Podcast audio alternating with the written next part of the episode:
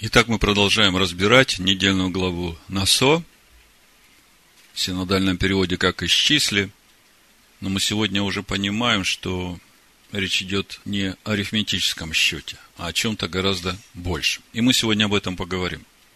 И мы продолжаем познавать природу истинного Машеха Иешуа. Продолжаем познавать славу Всевышнего в лице Машеха Иешуа через познание Его – Значит, как обычно, первый вопрос, когда начинаем очередную недельную главу, поскольку Тора – это учение, которое дано Всевышним, вопрос, а чему Всевышний хочет нас научить сегодня, сейчас, через недельную главу на Асу. И мы уже не первый год разбираем эту недельную главу, и очень много откровений по этой недельной главе, поэтому мне хочется сказать что-то новое, важное, что поможет всем нам увидеть еще одну грань этого учения, которое дает нам Всевышний. Значит, э, о чем наша недельная глава? Мы видим, что идут приготовления, последнее приготовление в стане сынов Израиля. Распределяются обязанности между левитами.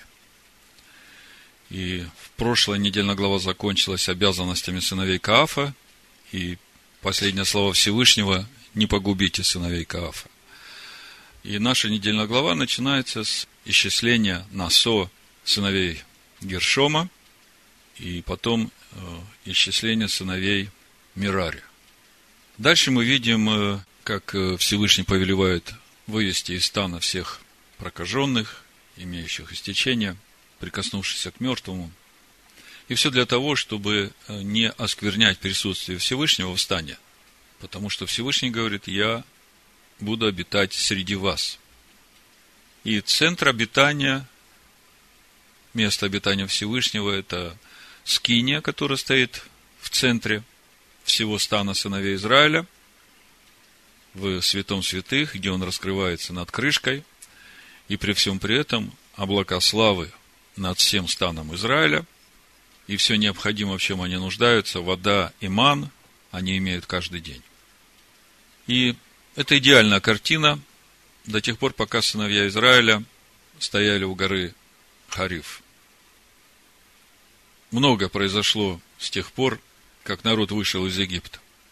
И когда смотришь на весь этот период времени, видишь, что непростое время, когда народ в пути. Когда народ стоит, стоит э, скиния, идет служение священников, как бы все гораздо проще. А вот в нашей недельной главе э, заканчивается последнее приготовление к тому периоду в жизни сыновей Израиля, когда они постоянно будут в пути. То есть обязанности левитов, они начинают исполняться, когда народ поднимается в путь. Вот почувствуйте разницу. Когда скиния стоит, в ней служат священники. А когда народ движется с одной стоянки на другую, и мы знаем, что это очень важный процесс перехода из одной стоянки на другую, всего их 42, и заканчивается это все входом в обетованную землю, как бы мимо не пройдешь ни одной стоянки. Каждая стоянка – это э, новая ступень в наш новый духовный уровень, в познании Машех. Так вот, э, когда народ стоит, присутствие Всевышнего, служение священников, все на своих местах. А вот когда народ движется, вот тут все начинается по-другому. И что стоит за этим движением? Какой духовный смысл вот этого распределения обязанностей между сынами Левия? Как это относится к нам? Обо всем этом мы сегодня попробуем поговорить и разобраться. Мы видим, что до этого у сыновей Израиля уже были 49 дней пути, когда они вышли из э, Египта и пришли к горе Хариф. И когда мы смотрим на этот путь, мы видим, что там очень много разных событий происходило, и вся проблема в том, что когда народ в пути, он постоянно ропчет. Последний ропот, на котором мы остановились перед праздником Шивоот, Э, это исход 17 глава, когда народ сказал, э, что вообще, а если Господь среди нас? То есть Всевышний их вывел, Всевышний их ведет, облако славы над ними, огненный столб ночью. Они говорят, а что, разве Господь с нами? Исход 17.7, нарек месту тому имя Масса и Мерива по причине укорения сынов Израилевых и потому, что они искушали Аданая, говоря, есть ли Адонай среди нас или нет. То есть, э, подумайте, сейчас стоит задача перед народом идти в обетованную землю. И по сути, ведь э, сейчас еще э, не были определены эти 40 лет скитаний, 38 лет скитаний. Сейчас вот это решающее время, когда они подойдут к Кадесу, и это уже южная часть иудейской пустыни, это практически уже обетованная земля. И по сути, прямиком заходи в обетованную землю. А для чего? То есть, вот эту славу Всевышнего, которая вернулась после того, как э, был сделан грех золотого тельца, разбиты были первые скрижали, и вот первого числа первого месяца поставлена скиния, освящена, и присутствие Всевышнего возвращается в стан – и вот с этой славой Всевышнего стан теперь должен начать двигаться в обетованную землю. И главная эта задача теперь перед народом – вот эту славу Всевышнего принести в обетованную землю и там установить Божие устройство. В самой обетованной земле. И мы помним из разговора Авраама, отца нашего, с, с Всевышним, и потом апостол Павел об этом в послании римлянам в 9 главе говорит, что не плотские дети будут наследниками обетованной земли, но те, в которых будет жить Машех, семя Всевышнего. И это все напрямую связано вот с этими переходами и с конечной целью пути. Ведь обетованная земля, если говорить языком Нового Завета, это и есть Царство Всевышнего в этом мире, когда воля Всевышнего и на земле будет исполняться, как и на небе. Это седьмой день. И учитывая все это, очень важно понимать нам сегодня, сейчас. На этом пути, которым идет народ, которым мы идем, конечно, очень важно те дела, которые мы делаем. Но еще гораздо важнее состояние нашего сердца. Потому что можно делать добрые дела и при этом оставаться со злым сердцем. А делать это, будучи руководимой мыслями своего разума. Это мне полезно, это правильно, это я буду делать, это мне будет хорошо.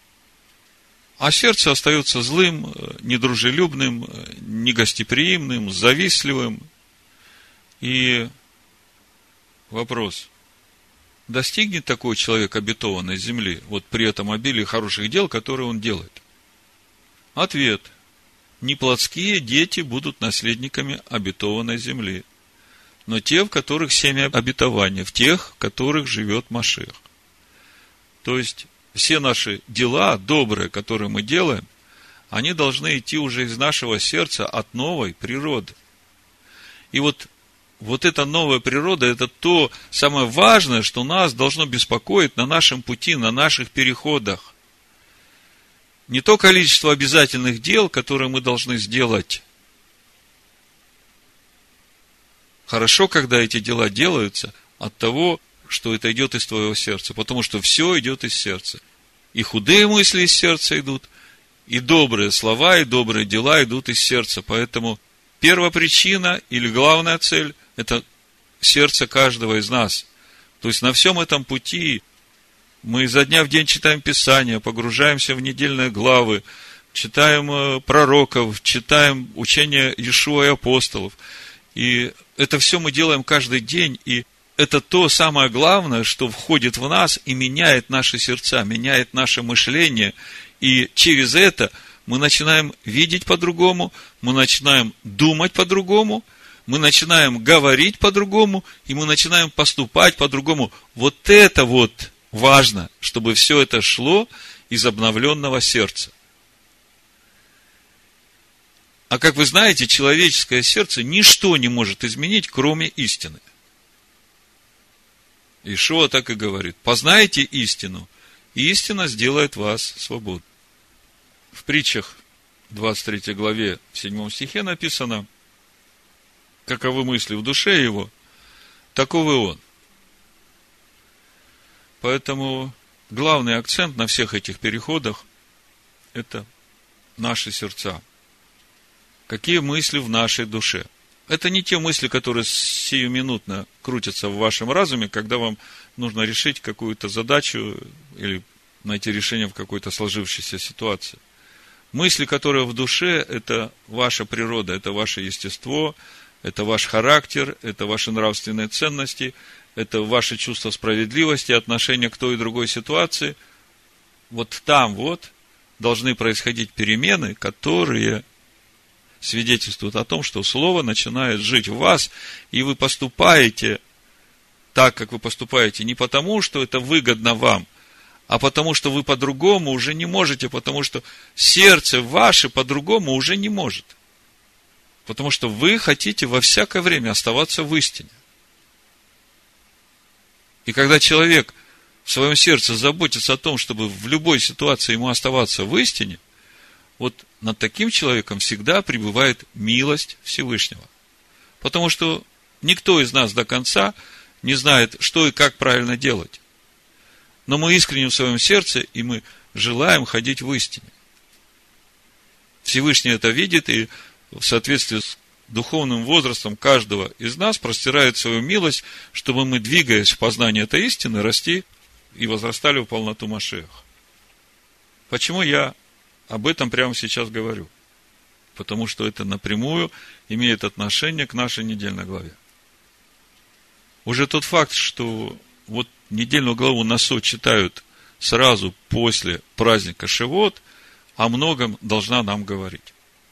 Смотрите, праздник Шивот – это время, когда мы принесли Всевышнему начатки плодов нового урожая. И Он благословил эти начатки. И скажите мне, что теперь предстоит нам делать? Наступает лето Всевышнего благоприятное, когда созревает весь урожай, который мы должны вырастить, собрать и к осенним праздникам уже принести это Всевышнему. И его не интересуют тыквы, помидоры. Его интересуют всего две вещи. Хлеб и виноград.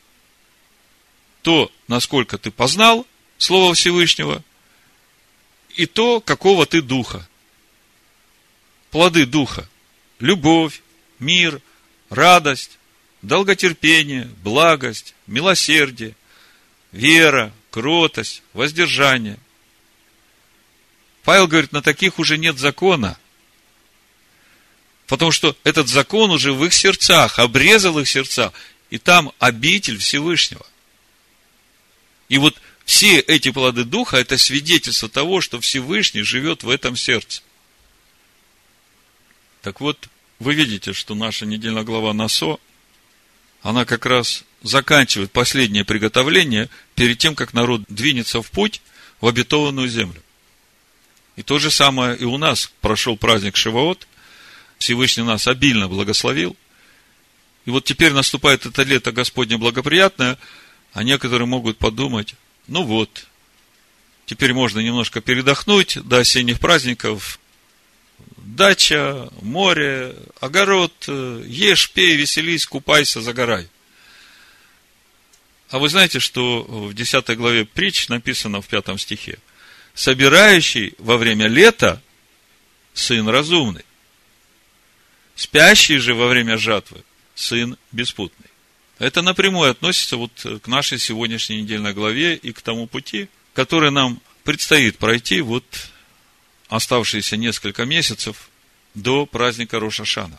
Рошашана это как раз и есть тот праздник, когда мы придем с этим свидетельством новой природы в нас, в которой Всевышний воцарится там, где Он еще не царствовал в нас. Именно в той тесноте, из которой мы вышли в Песах, и сказали Всевышний, я хочу выйти на простор из этой тесноты. Я хочу, чтобы ты жил там, и чтобы пришел простор именно в это место. И это праздник Рошашана, и потом 10 э, дней трепета, когда Всевышний дает нам возможность исправить еще то, что мы не исправили, и в праздник Йом-Кипура он запечатлит вот то настоящее, что у нас уже есть, как новую природу, знаете, печать поставит на этом естестве. Мы всегда на праздник Йом-Кипур приходим в белых одеждах, потому что мы не сомневаемся в том, что Всевышний нас оправдает.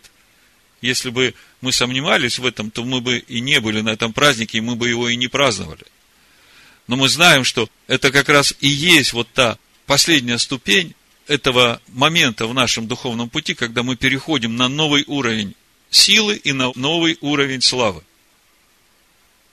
И Всевышний, вместе с тем, что Он ставит печать, Он видит, да, где мы искренне были, где мы достигли желаемого, а где нам еще нужно работать. И в соответствии с этим принимает решение для нас и для каждого, для всего живого, каким путем он будет двигаться в следующем году. Поэтому мудрецы Торы говорят, что Всевышний в Рошашана определяет приговор для каждого живого, а в Йом-Кипур запечатывает. Так вот, простой вопрос. Вы хотите двигаться на новый уровень силы и славы Всевышнего? Или хотите сидеть вот так, как есть, и так хорошо. Хотите двигаться? Хотите двигаться. Барух Хашем. Тогда вы должны понимать, что для того, чтобы прийти на новый уровень силы, нужно быть готовым к тому, что в нашу жизнь придут серьезные искушения, которые будут посланы нам для нашего испытания. По-другому сила не приходит. Если ты будешь есть, петь, загорать, сидеть у телевизора и э, думать, что к празднику Роша Шана ты станешь более духовно сильный, то я скажу, что ты не собираешь, а ты расточаешь. И к празднику Роша Шана ты растеряешь даже то, что у тебя было.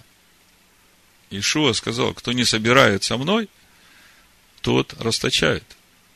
А Соломон говорит, если ты во время лета не собираешь, то ты беспутный сын. Так вот, духовная сила приходит через прохождение искушений, и мы это видим в жизни самого Иешуа.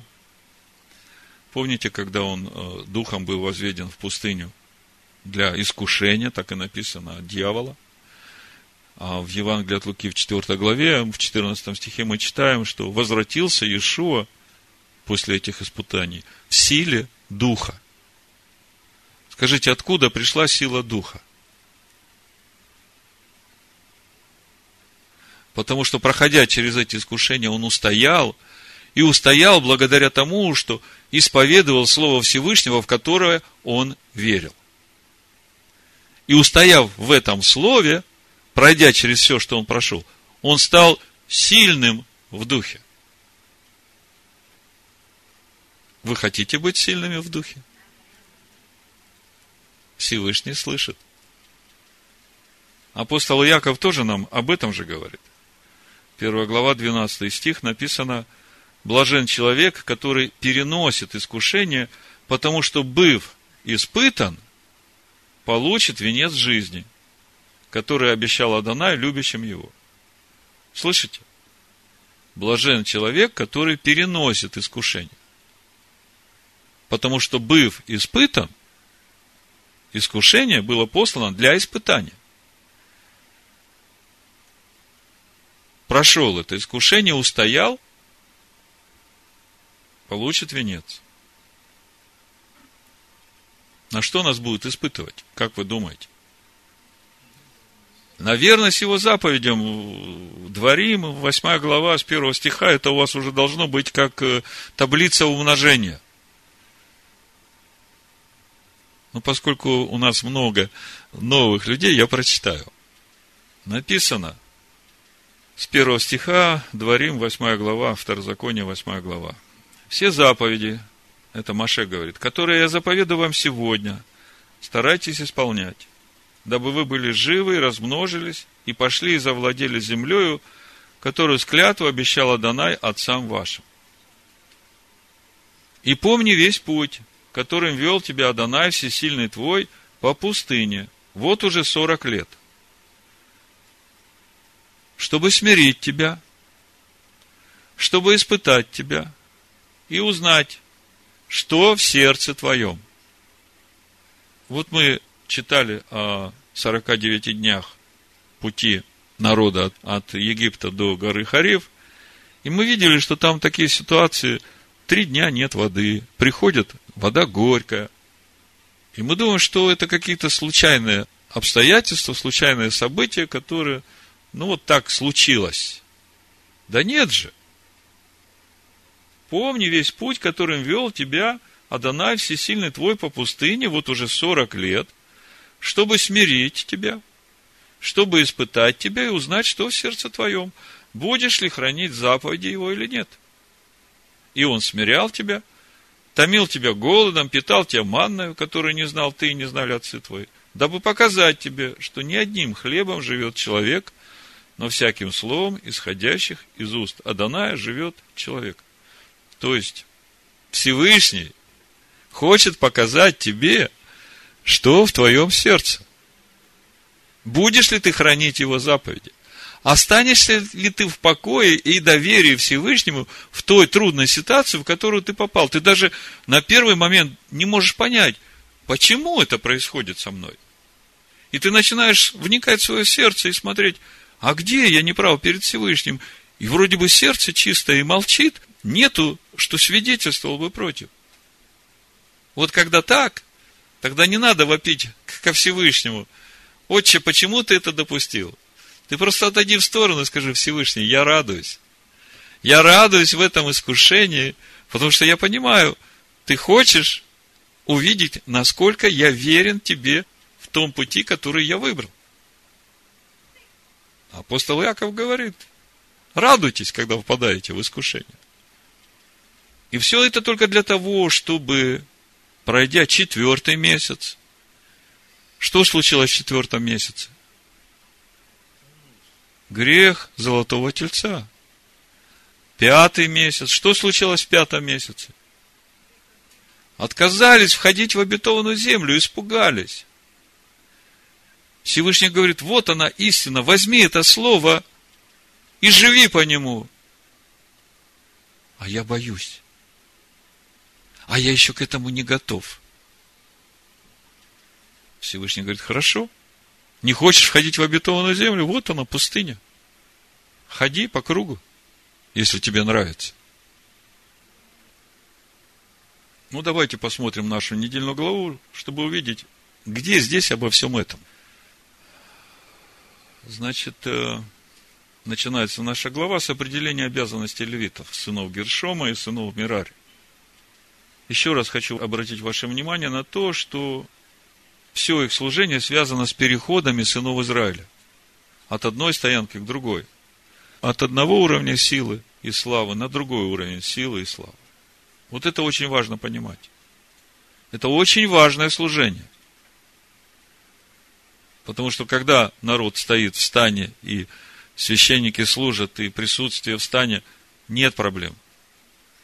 Как только народ начинает двигаться, вот тут возникают проблемы. Поэтому вот то, о чем мы читаем сейчас, мы как бы внешними глазами читаем и думаем, ну, что тут особенного? Ну, разобрали скинию, ну, перенесли, ну, собрали. Это же просто шатер. Послушайте, это не просто шатер – это образ той небесной скинии, небесного Иерусалима, по которому Маше все построил здесь. И при всем при этом присутствие Всевышнего настоящее в этой скинии, построенной по образу. Поэтому, когда речь идет о разборе этой скини, о переносе этой скини, вы должны понять, что это что-то очень серьезное и важное. Раньше мы смотрели на служение Мирари и думали, бедный парень, ему такие тяжести надо таскать. И мы даже не задумывались, а что это значит духовно, в чем суть духовно служения колена Мирари, и насколько оно важно. Значит, э, речь идет о служении, о левитском служении – которое происходит именно вот в эти переходы.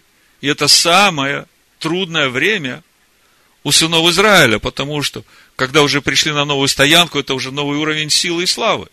Там уже все хорошо. И, как говорят мудрецы, у каждого человека есть две реакции на один и тот же пройденный путь.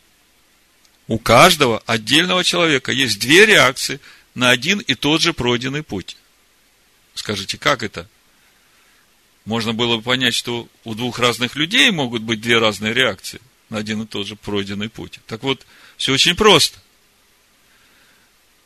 Когда этот человек стоит в начале этого пути, который ему надо пройти, он боится, он плачет, ему страшно, и это реакция ветхой природы. А кто ж хочет умирать? Я лучше здесь посижу. А когда он приходит уже на новую стоянку, его внутренний человек, его новая природа радуется и говорит, благодарение тебе Всевышний за то, что ты провел меня через эту пустыню. И я освободился от этого страха, от этого недоверия, от этой неуверенности. И сейчас меня в сердце просторы покоя, я радуюсь твоему присутствию, твоей благодати. И так каждый раз. Так вот, вы же видите, что это самое напряженное время, в общем-то, у сыновей Израиля, вот именно в этих переходах, когда надо духовно расти. И основное служение на этих переходах выполняют левиты. Они все это несут на себе. И мудрецы говорят, что даже когда несли жертвенник, покрытый покрывалами, священный огонь там оставался гореть. И покрывала не сгорали. Так вот, давайте почитаем и посмотрим глазами Нового Завета, глазами духовного служения сынов Гершома, Мирари, сынов Каафа, левитского служения. И попробуем увидеть, как это относится конкретно к нам и о чем, в общем-то, речь. В прошлые года, когда мы разбирали эту недельную главу, в одной из проповедей это есть, мы обратили внимание на то, что при исчислении сынов Гершома Тора использует два разных глагола, которые в синодальном переводе переведены как «исчисли». Один глагол «насо» исчисли, а другой глагол «покат» тоже исчисли, переведено во всех переводах. Но на самом деле ни тот, ни другой глагол не имеют вообще никакого отношения к арифметическому счету. Когда речь идет о глаголе «насо», то речь идет о возвышении, о поднятии. То есть Всевышний что-то тебе доверяет, и этим он тебя возвышает. Но возвышение происходит через твое приближение ко Всевышнему. И вместе с тем, этот же глагол «насо», он переводится как «навлекать на себя вину». То есть, есть возвышение и есть навлечение на себя вины. И еще есть значение прощать. Послушайте, глагол «насо», о котором мы сейчас будем читать, числа 4 глава, 21 стих написано – и сказала Данай Маше, говоря, исчисли Насо, сынов Гершома,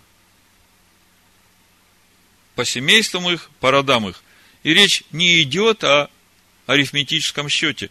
Речь идет о возвышении и вместе с тем о том служении, которое доверяет им Всевышний, нести.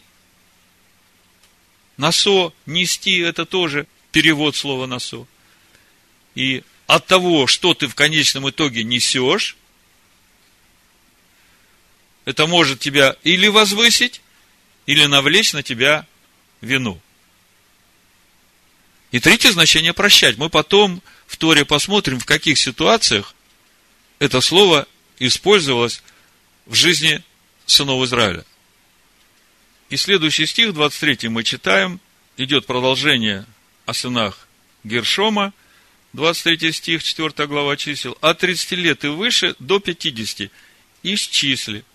Казалось бы, то же самое слово, но на иврите стоит тип-код от глагола покат.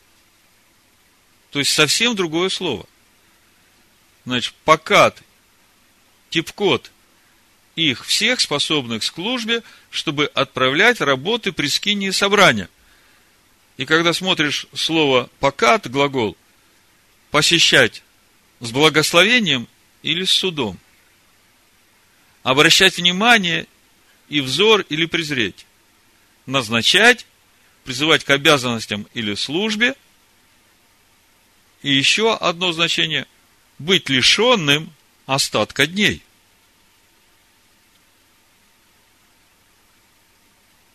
Насо исчисли и покат исчисли.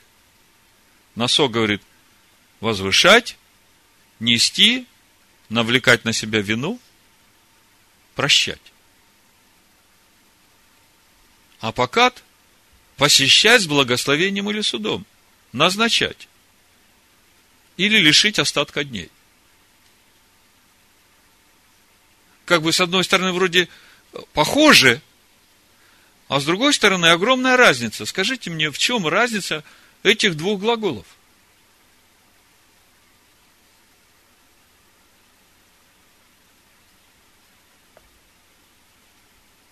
Можете сказать? Ну, почувствуйте. Когда мы говорим о глаголе «насо», поднимать, возвышать, нести, навлекать на себя вину, прощать, мы видим как бы первичная движущая сила, она в поведении сынов Израиля. Им доверено это служение, но то, как они будут исполнять это служение, то, что они будут нести из того, что им доверено – будет определять, возвысит это их или не возвысит. Но вместе с тем дается еще возможность покаяния, потому что на сое есть еще значение прощения. То есть мы видим, что этот глагол как бы больше относится к человеку, к его хождению перед Всевышним. Насо. А когда мы смотрим на значение глагола покат, на его сущность, то мы видим, что в первую очередь он относится ко Всевышнему, потому что посещать с благословением или с судом – это прямая прерогатива Всевышнего. Более того, лишить остатка дней, опять же, первично речь идет о Всевышнем. А теперь попробуйте это все вместе связать. Читаем про Гершома. Сначала начинается насо, а во втором стихе, в 23 стихе – от 30 лет и выше до 50 типкот, глагол покат.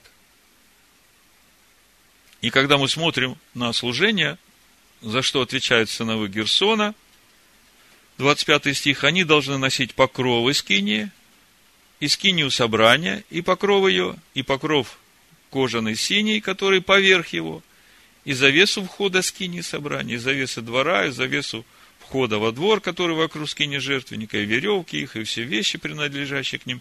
Все, что делается при них, они должны работать.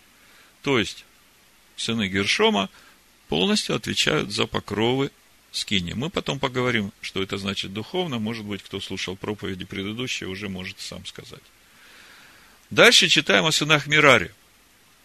И когда мы читаем о сынах Мираре, там тоже дважды говорится исчисли, та же самая лингвистическая конструкция предложений, но в обоих случаях уже говорится покат. У Гершома сначала насо, потом покат, а у Мирари вообще о насо не говорится, только покат и покат. И мы видим, что это что-то очень строгое. Смотрите, 29 стих. Сынов Мирариных по родам их, по семействам их исчисли. Стоит слово тип-код от глагола покат. Посещать с благословением или судом, назначать, призывать к обязанностям, быть лишенным остатка дней. От 30 лет и выше до 50 лет исчисли, опять покат. Чувствуете, конструкция как бы предложений та же самая, как и про сына Гершома, только у того в первом случае насо, потом покат, а у Мирари и там покат глагол, и тут покат. Всех способных на службу, чтобы отправлять работы при скине собрания. И смотрите, какие у них работы.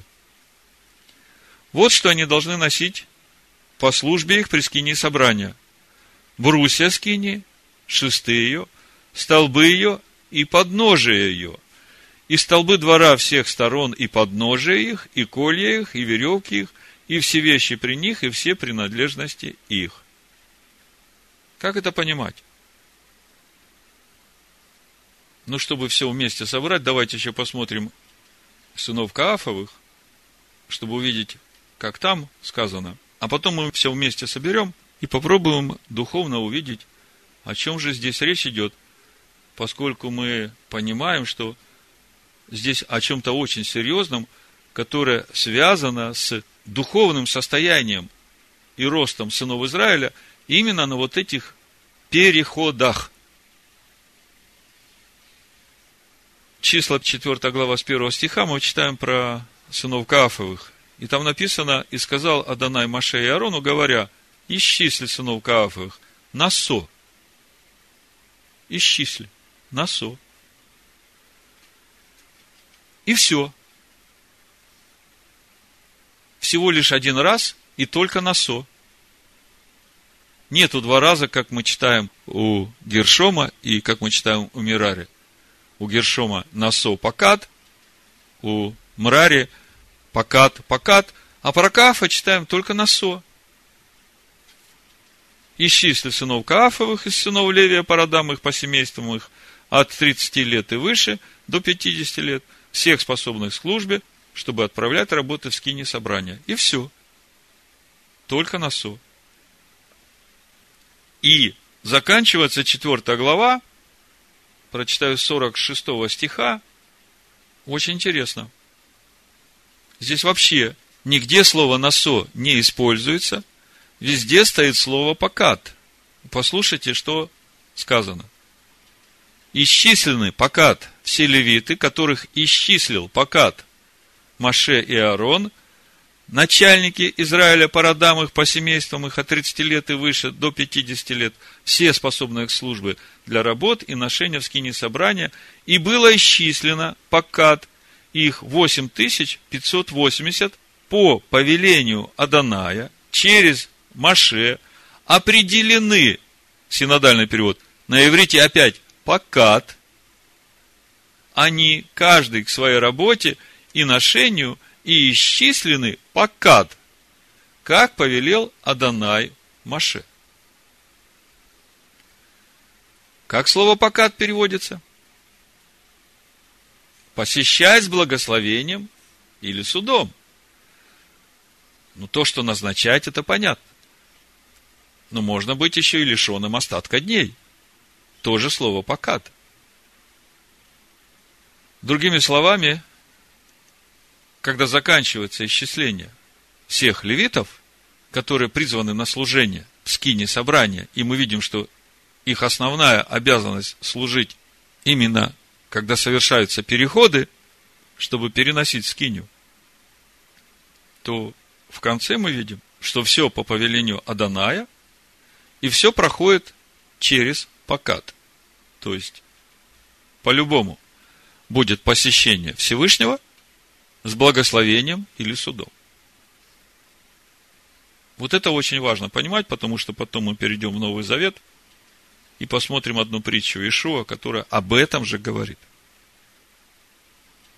Давайте теперь попробуем разобраться вот с этим служением левитов в контексте Нового Завета. Ну, во-первых, мы видим три направления левитского служения. Столбы и основания столбов, я думаю, вы это уже понимаете, о чем речь идет. Речь идет о заповедях, повелениях, уставах Всевышнего, столбы, на которых все стоит, которые утверждаются, как вы помните, каждый столб стоит на двух основаниях. И эти два основания соединены вместе, и это суть Тора, которую Всевышний дал – через Машеха, через Маше, и учение Иешуа и апостолов, которое Всевышний дал через того же Машеха, через Иешуа и апостолов. И вот это, это то, что носят сыны Мирари. И мы видим, что это очень тяжелая ноша. И вместе с тем, что мы видим, что там про Насо вообще не говорится. Всевышний говорит, вот то, что я вам доверил, я вас призвал, я вас назначил, Всегда помните, что при посещении я приду Или с благословением, или с судом. Ответственность очень большая. Когда мы говорим о служении сынов Гершома, мы видим, что там есть и Насо, и Покат. И служение сынов Гершома, они носят покровы. Что есть покровы, по сути, если мы говорим о переходах и о нашем духовном росте? Понятно, есть заповеди, повеления, уставы, есть учение, которое дал Всевышний. Но покровы, если начинать с внутренних, это белый весон, это святость и праведность, в которую мы облекаемся через познание вот этих столбов, вот этих оснований, вот этого учения, которое дал Всевышний. То есть, это то, что мы познаем. Но мы-то познаем – через служителей, которых поставил Машиах Иешуа на служение для духовного роста его народа, мы сейчас об этом почитаем в Ефесянах 4 главе, то есть от того, как эти левиты справляются со своим служением, от того, как они будут нести это учение, правильно ли будет это учение, будет зависеть, будут ли эти покровы одеваться на эти столбы. Вы знаете, может же быть так, что научат так, что ни один покров не налезет на эти столбы. А мы видим, что и внутренние покровы, и внешние покровы, синие кожи. И когда мы тут на Торе разбирали в четверг, был вопрос, ну, с внутренними покровами понятно, это вот та святость и праведность, которую мы обретаем, познавая учение, это уже наша внутренняя природа. И это вот тот покров – где раскрывается, там ведь под ним, над крышкой ковчега будет раскрываться Всевышний. Это то, что внутри нас. Это вот та обитель, которая устраивается в нас. А вот внешняя кожа – это что? И вот когда я готовился к проповеди, тогда у меня не было ответа, а сейчас я понимаю, что внешняя кожа – это как раз и есть вот это свидетельство наших поступков, которые определены нашим внутренним содержанием – это то, что видимо снаружи. Какие мысли в твоей душе, такой ты и есть. Так ты и говоришь, так ты и поступаешь. И когда люди смотрят на тебя, они или видят на тебя славу Всевышнего, или видят, что ты кощунник, не дай Бог. Потому что когда человек говорит, Иисус мой Господь, Иисус мой Господь, Иисус мой Господин, Иисус мой Господин, а сам не поступает по слову, которое Господин дал, то он кощунник, он лжец. И когда мы говорим о служении Каафа, это самое сокровенное. Это то, что наполняет саму скинию, то, что им доверено носить. Им заглядывать туда нельзя. Послушайте, вся скиния, все ее детали, и столбы, и покровы, и все, что внутри стоит, все предметы служения, это все сделано по образу который Всевышний показал Маше на горе, и сделано это под руководством Всевышнего мудрыми сердцем, и это уже неизменно. Поэтому левитам, которым доверено это носить, они вообще ничего туда не убавить, не прибавить не имеют. Более того, они ответственны за сохранность каждой детали, которую они будут носить. И по сути речь идет о каждой йоте и черте. Вы понимаете, о чем я говорю.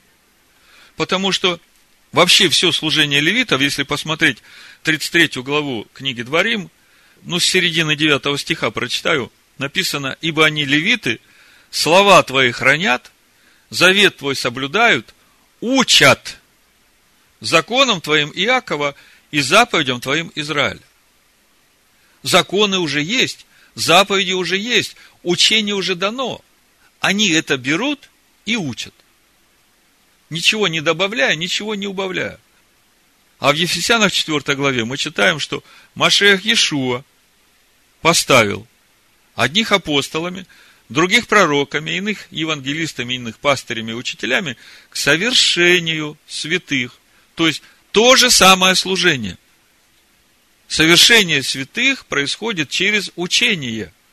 То учение, которое дают вот эти поставленные Машехом Иешуа служители. Более того, он в Иоанна 15 главе в 16 стихе говорит, не вы меня избрали, а я вас избрал. И поставил вас. Я вас избрал и поставил вас на это служение, чтобы вы шли и приносили плод. Я раньше не мог понять, почему Иешуа подчеркивает то, что не мы его избрали, а он нас избрал. Вот теперь, глядя на служение левитов, мне начинает как бы более понятным становиться, о чем он говорит. То есть, смотрите как. Скиния по образу, она уже готовая. Она уже стоит, она уже действует. И левитам ничего от себя добавлять не надо. Надо просто брать это и нести. О чем речь идет, если говорить в контексте Нового Завета? Машех, Иешуа, дал учение. Иешуа учил, апостолы учили, Машех через апостола учил.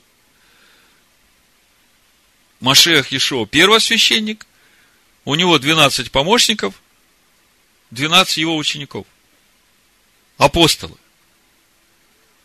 Те, через которых Всевышний дал учение. Тора дана через Машеха, через Маше. Новый Завет дан через Машеха, через Иешуа и апостолов. Вы это понимаете. И здесь уже ничего не надо не добавлять, не убавлять.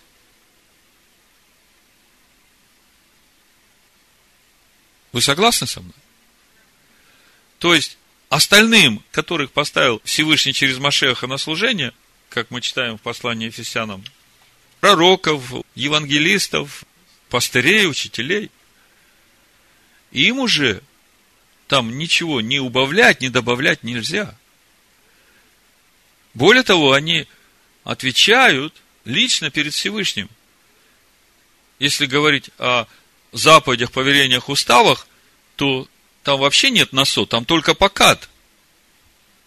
То есть, если ты где-то отступишь, от того, что тебе доверено. Тут при посещении получишь по полной программе. Это говоря о заповедях, повелениях, уставах. Когда речь идет об откровениях, о познании, то мы видим, что там есть и насо, и есть э, покад. И я понимаю, что когда левиты трактуют Писание и комментируют, могут быть какие-то ну, ошибки, но Всевышний говорит, хорошо, вот есть возможность раскаяться, и я при посещении проверю, благословить тебя или то, что ты несешь, оно тебя и приведет к падению. Говоря же о служении Каафа, послушайте, там один раз только нас сказано, я когда об этом думал, я понимаю, что то, что доверено Каафу, это настолько тонкое, настолько ответственное, что в этом служении вообще можно служить только со смиренным, сокрушенным сердцем. Вот когда ты выходишь во святилище и предстаешь перед Всевышним, ты понимаешь, что твоей заслуги в этом, ну, никакой нет. Все только по милости Всевышнего. И поэтому здесь в основе только слово «прости». «Прости и помилуй, на тебя уповаю». И когда я смотрю на это слово «насо» в исчислении сынов Каафа, я сразу вспоминаю – буквально через одну недельную главу мы будем читать о восстании сынов Корея, Корах. Это же из сыновей Каафа. И мы видим, что Корах со своей семьей их поглотила земля живыми. А сыновья его спаслись. Потому что Насо как раз помогло им раскаяться в самый критический момент и получить это прощение. Вот мы видим эти направления служения в левитском служении, и мы понимаем, что это самое важное служение, потому что большая часть жизни народа, она в переходах была. И именно там росла эта новая природа. И в нас растет. Поэтому видите, насколько важно это левитское служение, чтобы те, кому доверил Всевышний через Машеха, учить народ, чтобы они росли в полноту возраста Машеха, насколько большая ответственность у них – И когда смотришь вот на все это, как это работает, вот э, в следующей недельной главе мы будем читать. Это десятая глава книги чисел, Бамидбар. То есть, каким образом происходит вот этот вот процесс духовного роста. Как это движется в нас, через нас, вот при нашем движении по пустыне. С чего все начинается? Давайте почитаем с 11 стиха, 10 главу чисел, и мы увидим, как вообще происходит вот этот процесс духовного роста нашего, через что он происходит при нашем продвижении вот из силы в силу, из славы в славу, от тесноты одной стоянки на простор другой стоянки.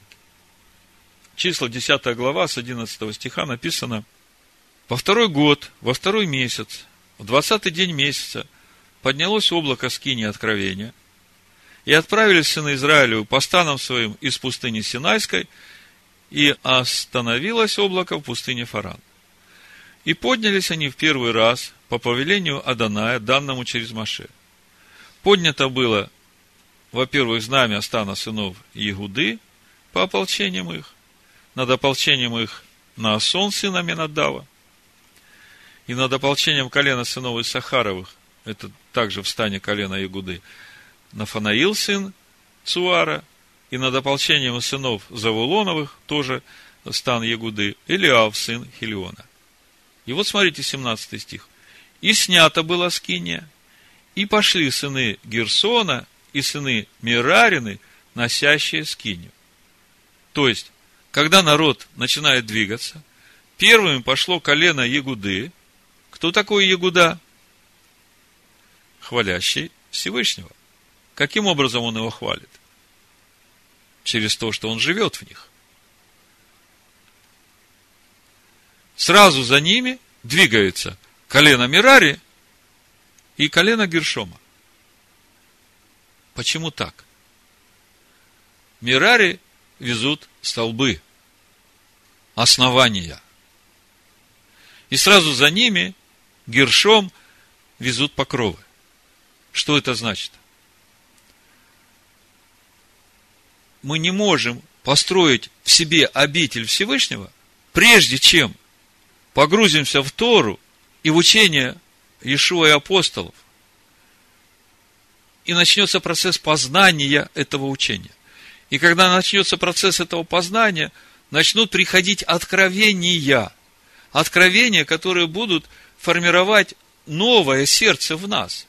И через эти откровения начинают облекаться эти столбы вот этими покровами, которые покрывают скинию. Вот так начинается процесс нашего духовного роста. Впереди идет Мирари со столбами, устанавливает столбы, потом идет Гершом и устанавливает покровы. Вы же понимаете, что все это духовно, и мы только что говорили, что это значит. Потом смотрите дальше, 18 стих. «И поднято было знамя стана Рувимова по ополчениям их, и над ополчением его Илиацур, сын Шедеура, и над ополчением колена сынов Симеоновых Шемуил, сын Цуришаддая, и над ополчением колена сынов Гадовых Илисав, сын Ригуила. Это все стан Рувима. 21 стих, то есть за Мирари и Гершоном пошел стан Рувима с коленом Гада и с коленом Симеона. 21 стих, потом пошли сыны Каафовы, носящие святилище. Написано, скиния же была поставляема до прихода их. То есть, когда приходят сыны Каафа с ковчегом, со светильником, со столом хлебов предложений, то, что должно стоять в скине, скиния уже стоит.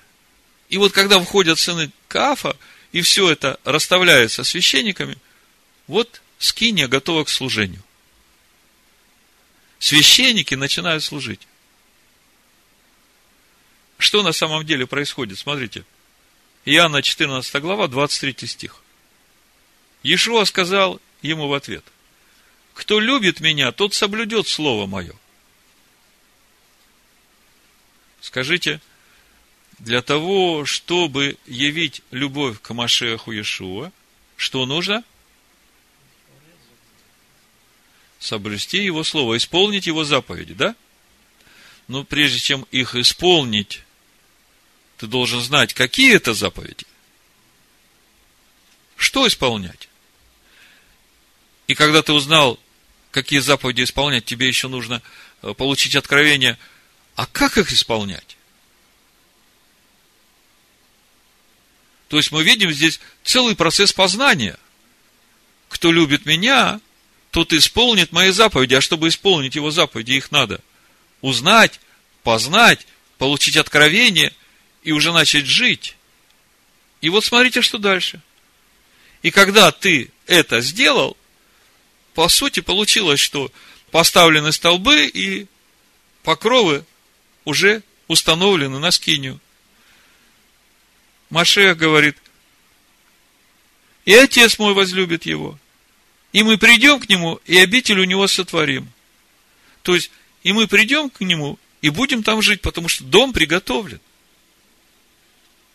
То есть, вы видите, насколько важно служение левитов вот именно в этих переходах. Ну, прежде чем мы посмотрим в Писаниях, в каких ситуациях в Торе используется глагол «насо» и глагол «покат», прочитаю одну притчу Иешуа о виноградарях и винограднике. Это напрямую имеет отношение ко всему тому, о чем я сегодня говорю. Евангелие от Матвея, 21 глава, с 33 стиха. Выслушайте другую притчу. Был некоторый хозяин дома, который насадил виноградник. Обнес его оградою, выкопал в нем точило, построил башню и, отдав его виноградарям, отлучился. Когда же приблизилось время плодов, он послал своих слуг к виноградарям взять свои плоды. Виноградари, схватив слуг его, иного прибили, иного убили, а иного побили камнями. Опять послал он друг, других слуг, больше прежнего, и с ними поступили так же. Наконец послал он к ним своего сына, говоря, постыдятся сына моего. Но виноградари, увидев сына, сказали друг другу, это наследник, пойдем убьем его и завладеем наследством его. И, схватив его, вывели вон из виноградника и убили. Сороковой стих. Итак, когда придет хозяин виноградника, что сделает он с этими виноградарями? Говорят ему, злодеев всех предаст злой смерти, а виноградник отдаст другим виноградарям, которые будут отдавать ему плоды во времена свои. Ешуа говорит им, неужели вы никогда не читали в Писании? Камень, который отвергли строители, тот самый, сделался главой угла. Это от Аданая – и есть дивно в очах наших. Где это написано? 117-й псалом. Мы же молимся постоянно этим псалмом. Во все праздники практически осенние. Потому сказываю вам, что отнимется от вас Царство Всевышнего, и дано будет народу, приносящему плоды его. И тот, кто упадет на этот камень, разобьется, а на кого он упадет, того раздавит. И, слышав притчи его, первосвященники и фарисеи поняли, что он о них говорит. И старались схватить его, но побоялись народа, потому что его почитали за пророка. Ну, то, что первосвященники и фарисеи поняли, что притча о них, это понятно. Скажите мне, какие плоды ожидает Всевышний от своего виноградника.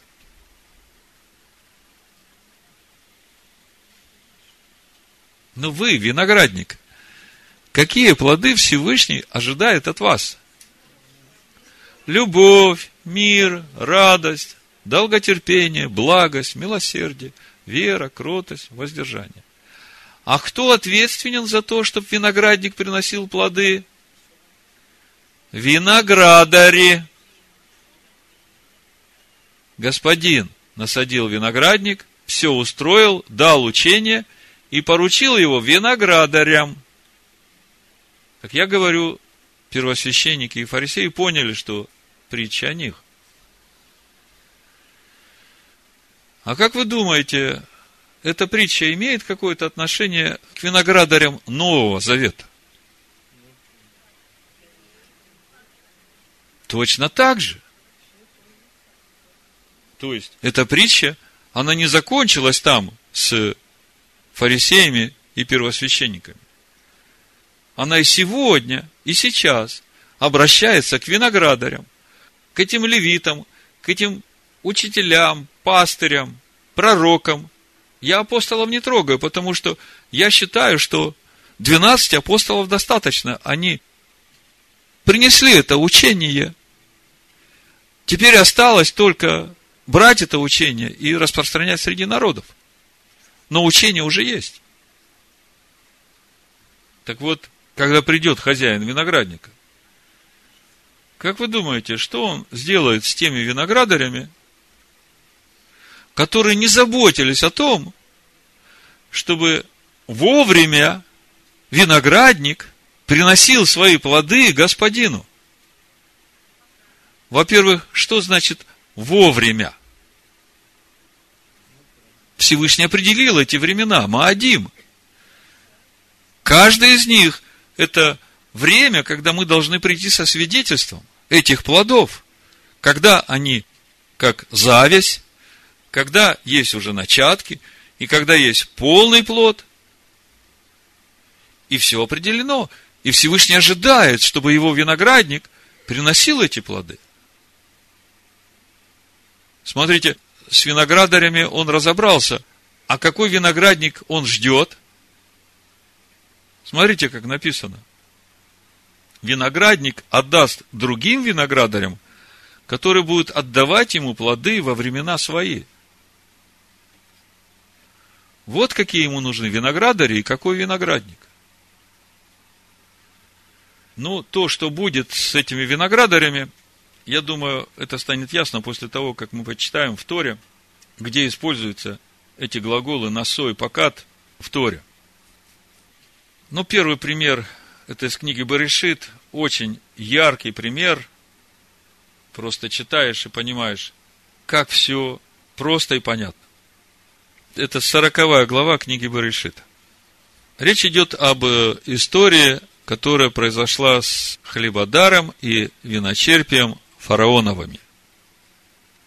Первый стих. «После всего виночерпий царя египетского и хлебодар провинились перед господином своим царем египетским. И прогневался фараон на двух царедворцев своих, на главного виночерпия и на главного хлебодара, и отдал их под стражу в дом начальника телохранителей – в темницу, в место, где заключен был Иосиф.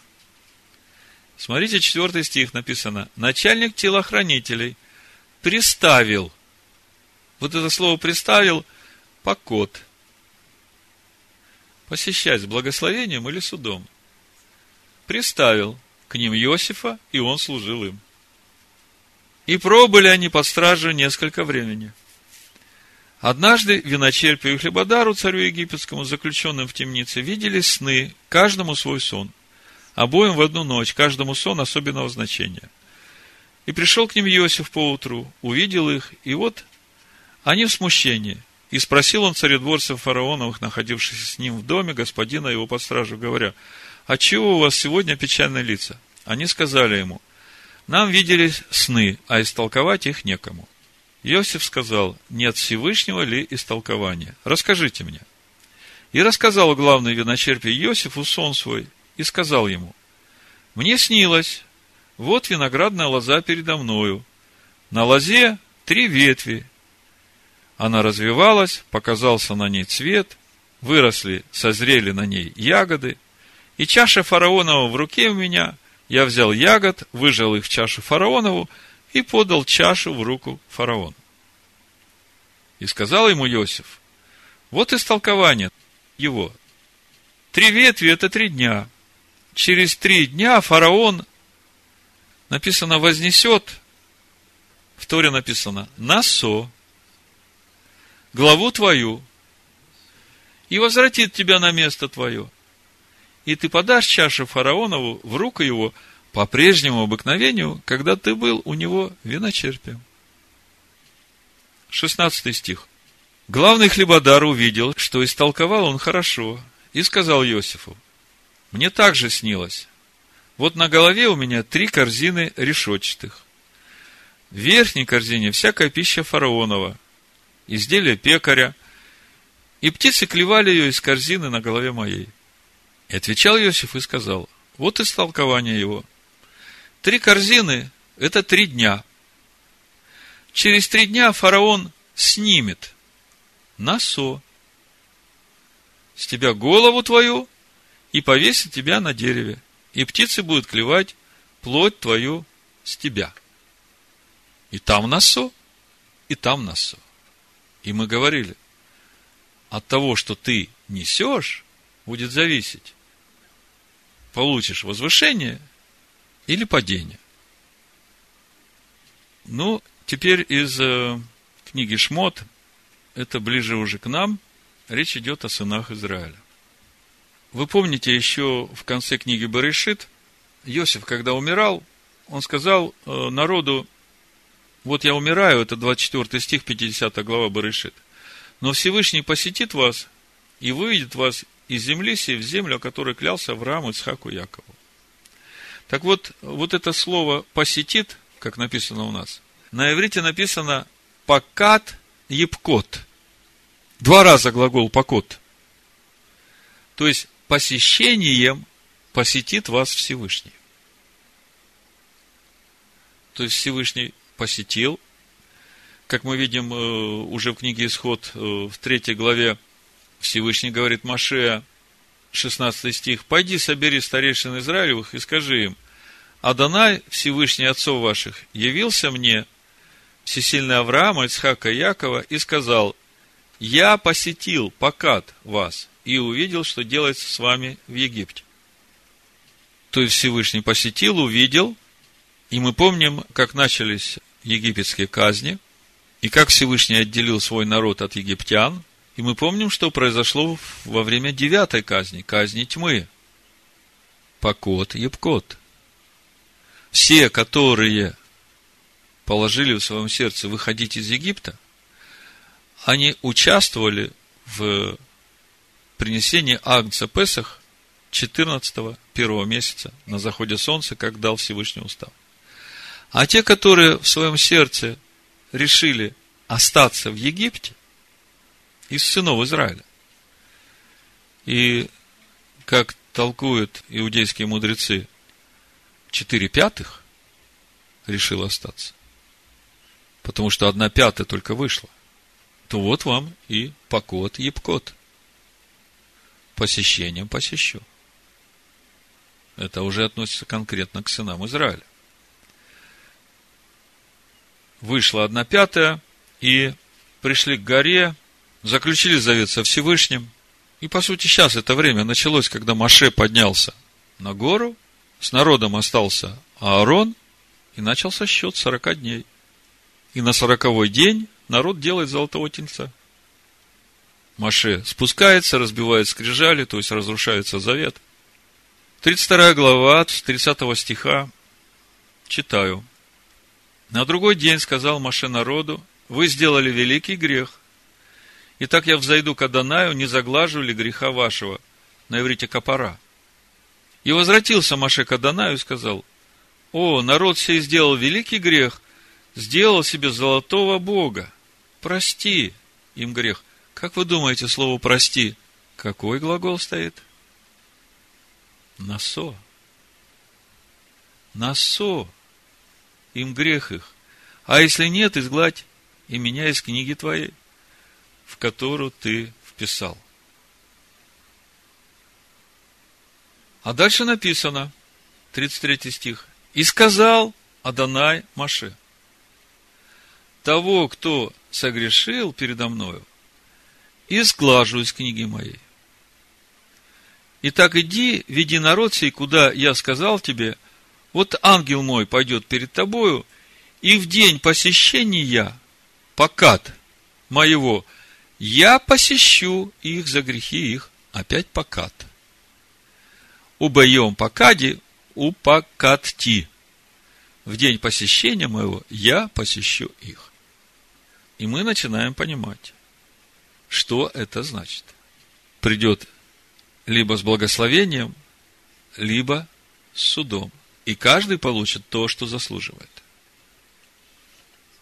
А в 34 главе книги Исход Мы это место недавно разбирали.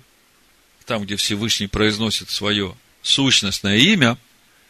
В седьмом стихе написано, сохраняющий милость в тысячи родов, прощающий вину, преступление и грех. Так вот это слово прощающий тоже насо. Насе, а вон пеша хата. Мы это разбирали. То есть, мы видим, что слово насо очень важное в нашем стоянии перед Всевышним, когда речь идет о его посещении. И даже если мы что-то делали не так, есть возможность раскаяния, насо. И Всевышний, глядя на намерение нашего сердца, Он определит, что будет с нами. Вот в пророке Иеремии, 49 главе, 7 стиха тоже говорится о времени посещения Всевышнего в отношении дома. И там тоже стоит слово «покот». Послушайте, что говорит Всевышний об Идоме. А Идоме так говорит Адонай Цеваот. Разве нет более мудрости в Фимане? Разве не стало совета у разумных? Разве оскудела мудрость их? Бегите, обратив тыл, скрывайтесь в пещерах, жители Дедана, ибо погибель Исава я наведу на него, время посещения – покот моего. Если бы обиратели винограда пришли к тебе, то верно оставили бы несколько недобранных ягод. И если бы воры пришли ночью, то они похитили бы, сколько им нужно. А я до нога оберу Исава, открою потаенные места его, и скрыться он не может. Истреблено будет племя его, и братья его, и соседи его, и не будет его. Если вы внимательно читали комментарий к Ветхому Завету Дмитрия Щедровицкого, то вы знаете, с кем связан Эдом в нашем сегодняшнем понимании. В заключение прочитаю 74-й псалом. Начальнику хора не погубей, псалом Асафа, песня. Славим Тебя, Всевышний, славим, ибо близко имя Твое. Возвещают чудеса Твои – Третий стих. «Когда я изберу время, я произведу суд по правде. Колеблется земля и все живущее на ней. Я утвержу столпы ее. Говорю безумствующим, не безумствуйте, и нечестивым не поднимайте рога. Не поднимайте высоко рога вашего, и не говорите жестоковыйно.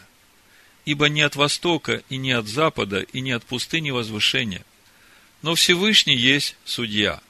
Одного унижает, а другого возносит. Ибо чаша в руке Аданая, вино кипит в ней полное смешение. Он наливает из нее. Даже дрожжи ее будут выжимать и пить все нечестивые земли. А я буду возвещать вечно, буду воспевать Всевышнего и Яковлева. Все роги нечестивых сломлю, и вознесутся роги праведника. Да будет так. Бешем Амашеха Ишуа. Амен. Шуа. Амен. Шуа. Амен. Шуа. Амен. Шуа. Амен. Шуа. Амен. Шуа. Амен. Шуа. Амен.